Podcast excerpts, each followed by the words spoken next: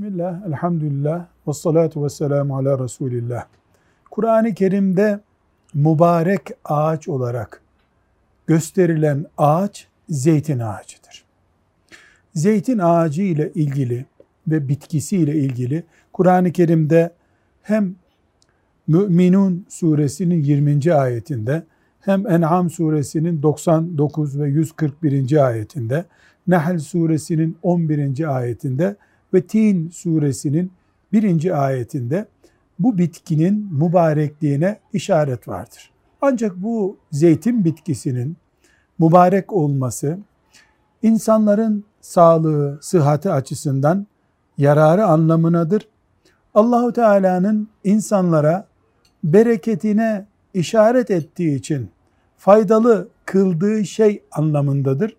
Yoksa büyücülerin kullanabileceği veya hurafelerin üretilebileceği bir bitki hiçbir zaman değildir.